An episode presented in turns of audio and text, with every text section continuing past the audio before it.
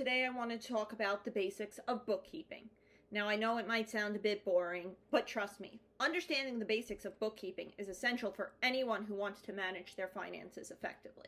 So let's dive right in. First things first bookkeeping is all about keeping track of your financial transactions. It helps you monitor your income, expenses, and overall health.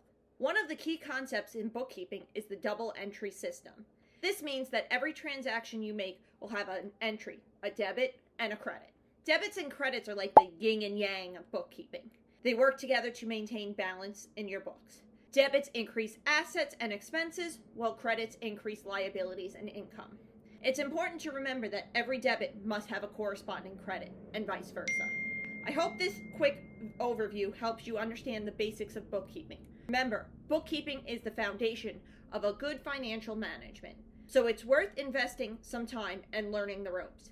If you find this video helpful, don't forget to like, comment, and subscribe for more tips on managing your money effectively.